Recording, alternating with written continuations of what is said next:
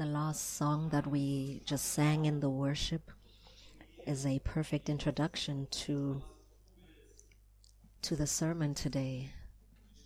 I'm make room in my life for that what you want to do in my life, Lord.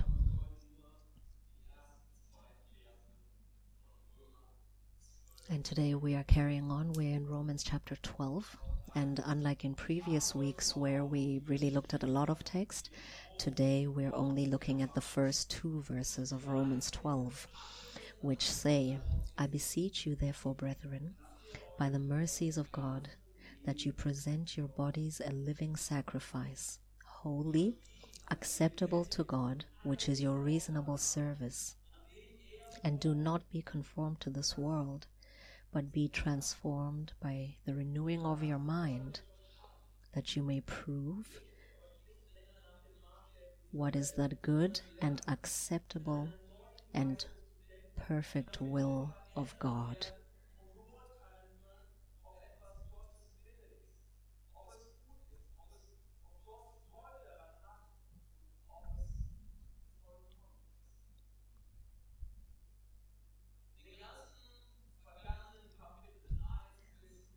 So, in the previous chapters that we've looked at, 1 to 11, God has, uh, Paul spoke very much about the mercy of God over us, his people. And he is, Paul has been teaching us what it means that we've been saved by grace. And although all have sh- fallen short of the glory of God, God reconciled man to himself through his Son Jesus Christ, who gave his life on the cross for the sin of the world. This is how God reconciled us to him through his grace. And now the question is how do we experience God's mercy? And His loving kindness as individuals.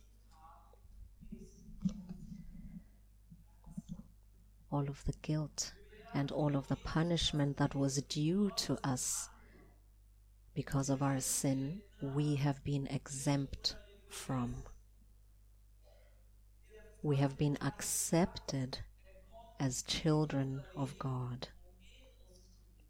We live under grace and not under the law.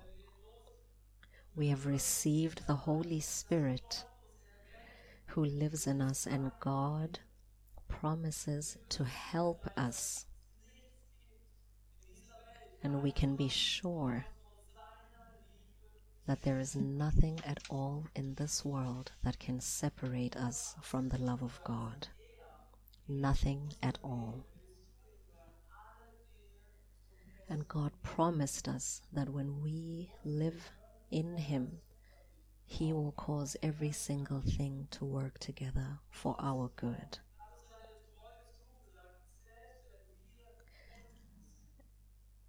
And we can trust in God because He is faithful. God has promised us His faithfulness even when we are unfaithful. He is faithful.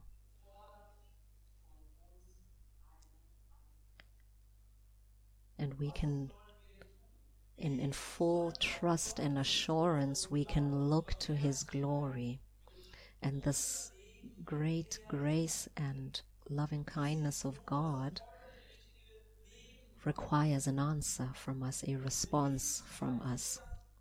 So, how do we respond to the loving kindness of God? And how does it become consequential in our life? In the two verses we've read that I count as some of the most important verses of the Bible. God calls us to make a decision about how we will live. And the only appropriate answer to this question is that we completely avail ourselves, make our life available to God, and live as a living and holy sacrifice which is pleasing to God.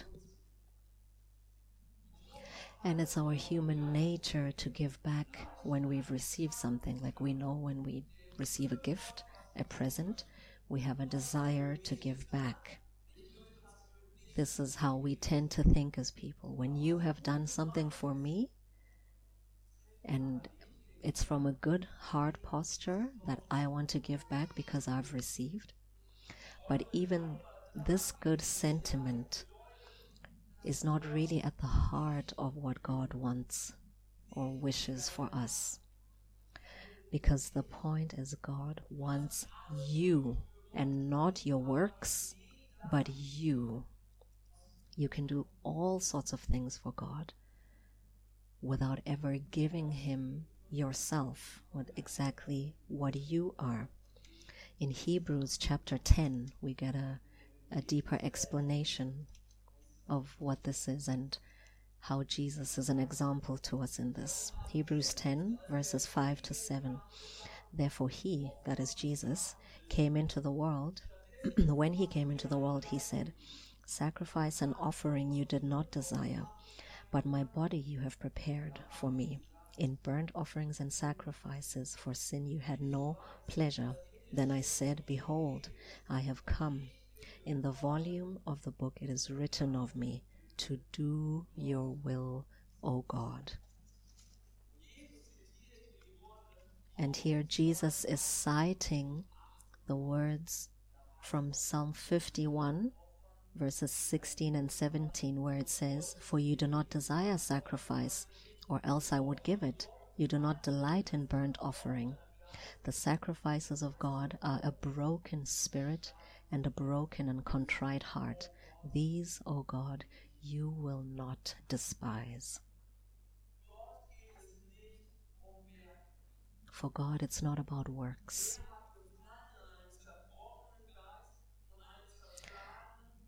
He takes pleasure in a broken spirit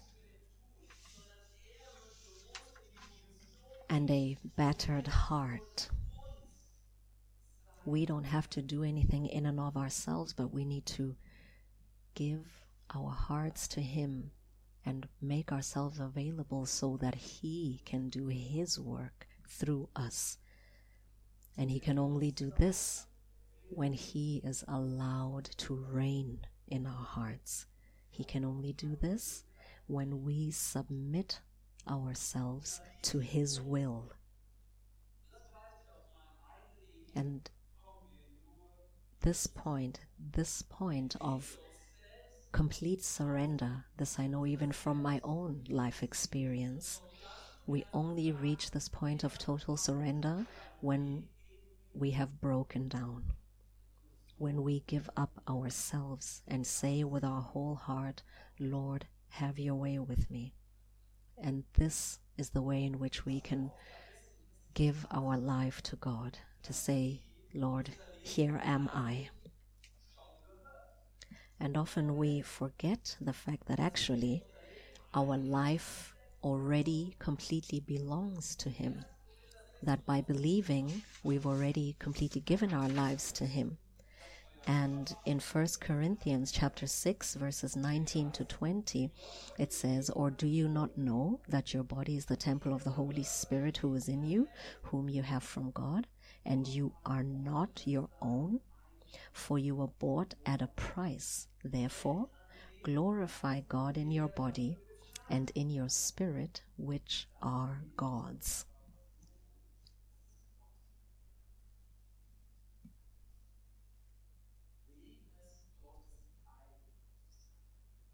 We love belonging to God. We love belonging to God when we speak about our salvation, when we get to believe that there's no power that can pull us out of His hands. And we love belonging to Him in the context that we are inheritors of His glory, that we inherit eternal life and we will inherit eternal glory because we are His children and because we are His property. but in relation to our daily life and the decision the decisions that we have to make we want to handle ourselves we want to work in our own wisdom and in what we think is right or is good for us even when it's against the word of God and so actually we claim property rights to ourselves where this is not appropriate. There are areas in our lives where we allow God in, and then there are areas where we want Him to work in our way, and we only allow Him to move if it agrees with our opinion and our feeling. But the broken spirit and the broken and contrite heart of a disciple does not surrender out of um, out of a feeling of pressure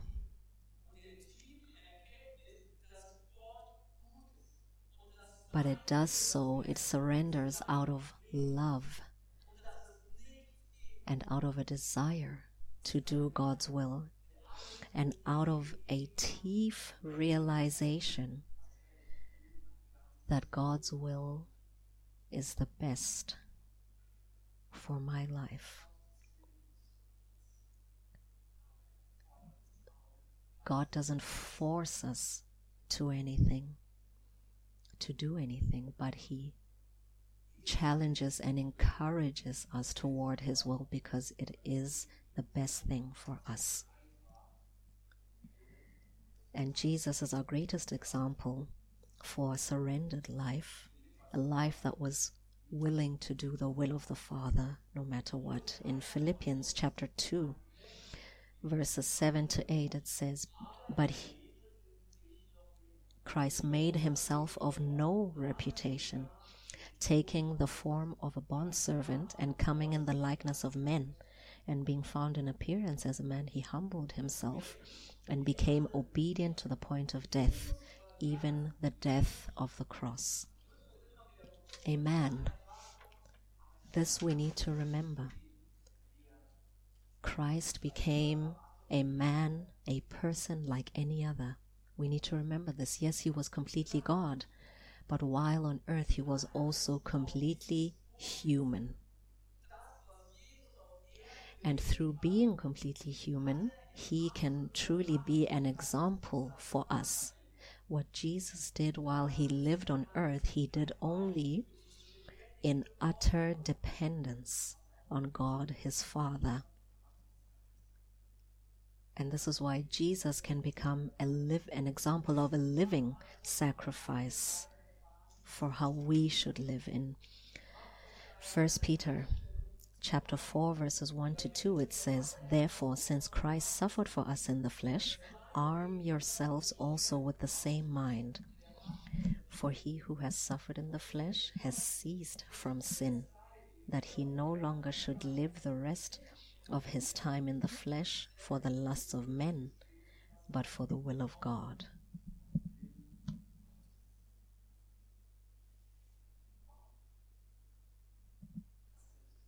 Wow. What a great declaration.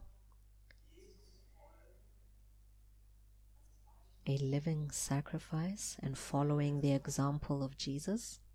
What's your reaction to that? I won't manage. I won't manage that. And that is the correct response. You will not manage this. But God in you can make it come to pass. The Holy Spirit who is living in you can work everything in you and through you. But you have to give the Holy Spirit the mandate, the freedom to reign in your heart, to, in, to decide that He is your strength he is your surrender. The Holy Spirit is the one who can make it come to pass in our life, but we have to decide to give Him the freedom, and it's a decision that we have to keep making time and time again. And the second point, which is named here as the consequential answer to God's mercy, is the renewing of our mind.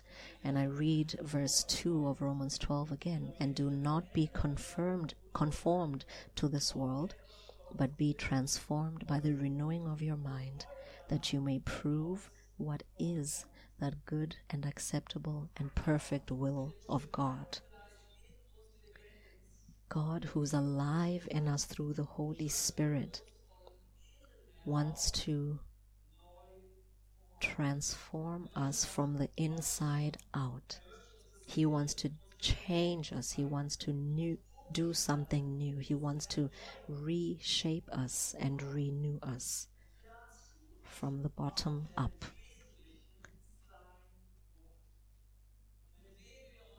And in order in order to do that, he uses his word. And when we internalize his word, when we read his word, as you are now listening to his word, this this will reshape our mind and our thinking more and more because if something good comes in, good will also flow out. But if bad things uh, seep in, also bad things will flow out. But the Bible leads us to this truth. It reveals God's will for us, shows us what is good and right, and this is often contrary to the standards of this world. We have to separate ourselves from the trend of the world and make room for the Holy Spirit. We must give Jesus room in our lives. And in order to do that, we need to give up some things, separate ourselves from some things. So, in other words, we have to separate ourselves from the mainstream things of this world, which is godless, but surrender ourselves to the transformation that happens through the Word of God and His Holy Spirit. And once we do that, often this will happen automatically. When the Holy Spirit is in us and in our lives, some things just happen automatically. Some things get revealed to us because we are open to the moving of the Holy Spirit. But we need to be open to the move of God in our life. In Ephesians chapter 4, verses 21 to 24, it says, If indeed you have heard him and have been taught by him, as the truth is in Jesus, that you put off concerning your former conduct the old man which grows corrupt according to the deceitful lusts, and be renewed in the spirit of your mind, and that you put on the new man, which was created according to God, in true righteousness and holiness. And it says, You will be renewed this shows that this is something that is done for us and in us. This is not something that we can do or have to do. Right. And the signs of the new man are righteousness and holiness. That means God renews our thinking, and then it is our responsibility to bring this renewed thinking into our practical day to day life. We have to transport this. It doesn't bring us anything if it just stays in our mind. But what is in our mind needs to then permeate our day to day life. And so we have to get rid of the things that do not please God. We have to give those up. But once we have recognized what are the good things He wants and what is His will, this is what we have to put on. And in Ephesians chapter 5, verses 17 to 18, it says, Therefore, do not be unwise, but understand what the will of the Lord is.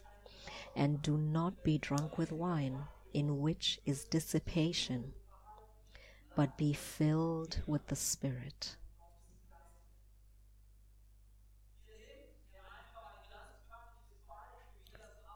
So here Paul takes or makes a very practical examples example that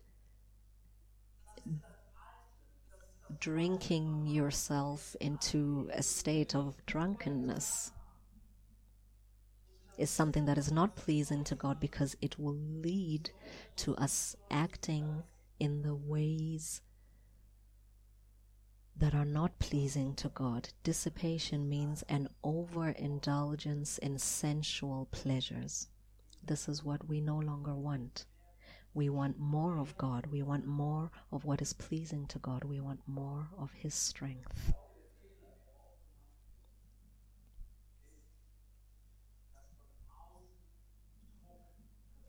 And I think the mistake that often happens is that we receive pressure from the outside.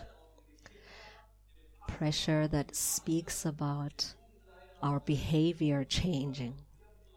Parents to their children, pastors to their congregation, youth leaders to the youth members all of these bodies hear this this is wrong this you're not allowed to do this you shouldn't do you should not get drunk you should not live an impure life. You cannot bring this. This is an absolute no go and this is how pressure comes about. And as i thought about this i was reminded of a verse in isaiah 29 verse 13.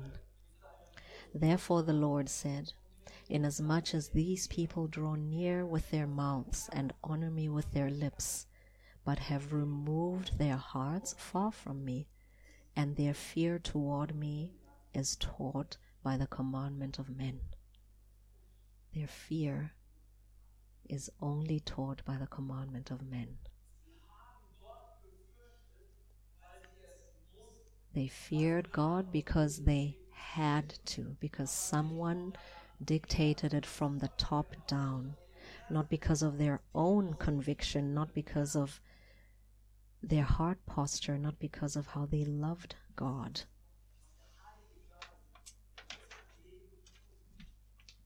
And what the Holy Spirit wants to do in our life is that He wants to renew us from the inside out. He leads us in the truth of God so that we can recognize what is good and right and what is according to the will of God. The Holy Spirit wants to convict our hearts, convince our hearts. And when that happens, then in fact we want to let go of the old and do new things. We have a desire to do it because the Holy Spirit revealed it to us, because we are convinced in and of ourselves, in our hearts.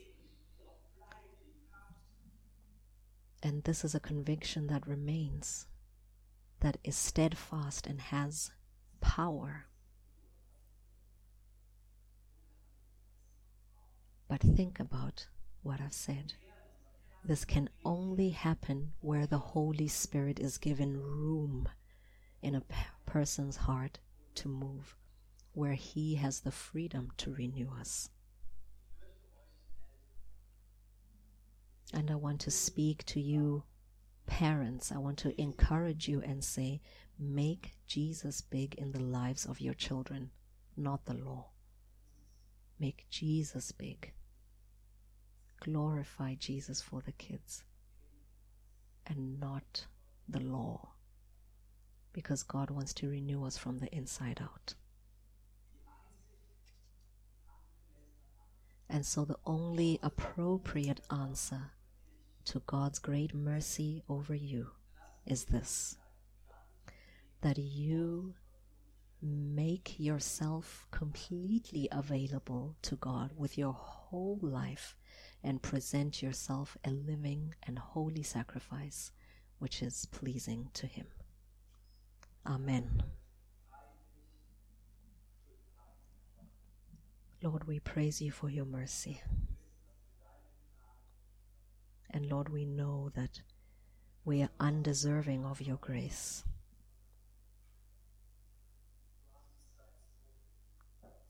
And Lord, you didn't just gift us anything, but you sacrificed your own Son for us so that we can experience your mercy, so that we can be reconciled to you. Lord, we praise you that you gave everything you have to save us and to in order to live with us.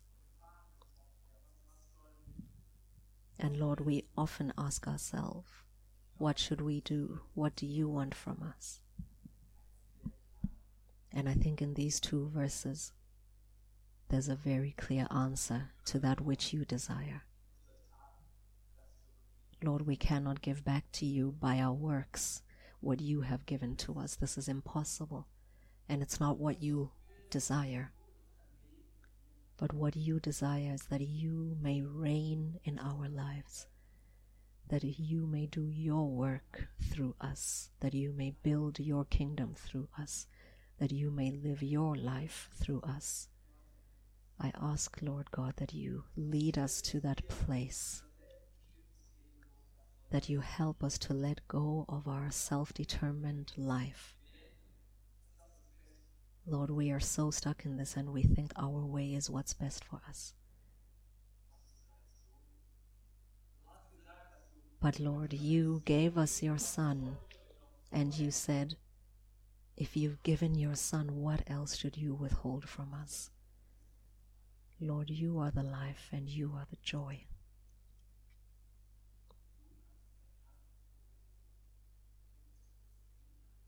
and you are the only one that can fill our hearts so that we can be content, so that we may be at rest.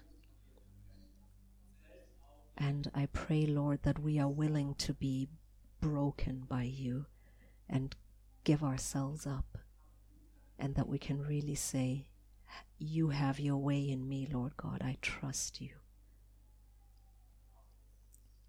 I trust that you have good intentions and that you will lead everything for good, even if it doesn't look like that sometimes. But you are the sovereign God. And I want to give you the only appropriate and adequate response to your mercy. I want to say to you today, I love you, Lord. Have your way in me. Help us to trust. We love you, Lord. We praise your name. Amen.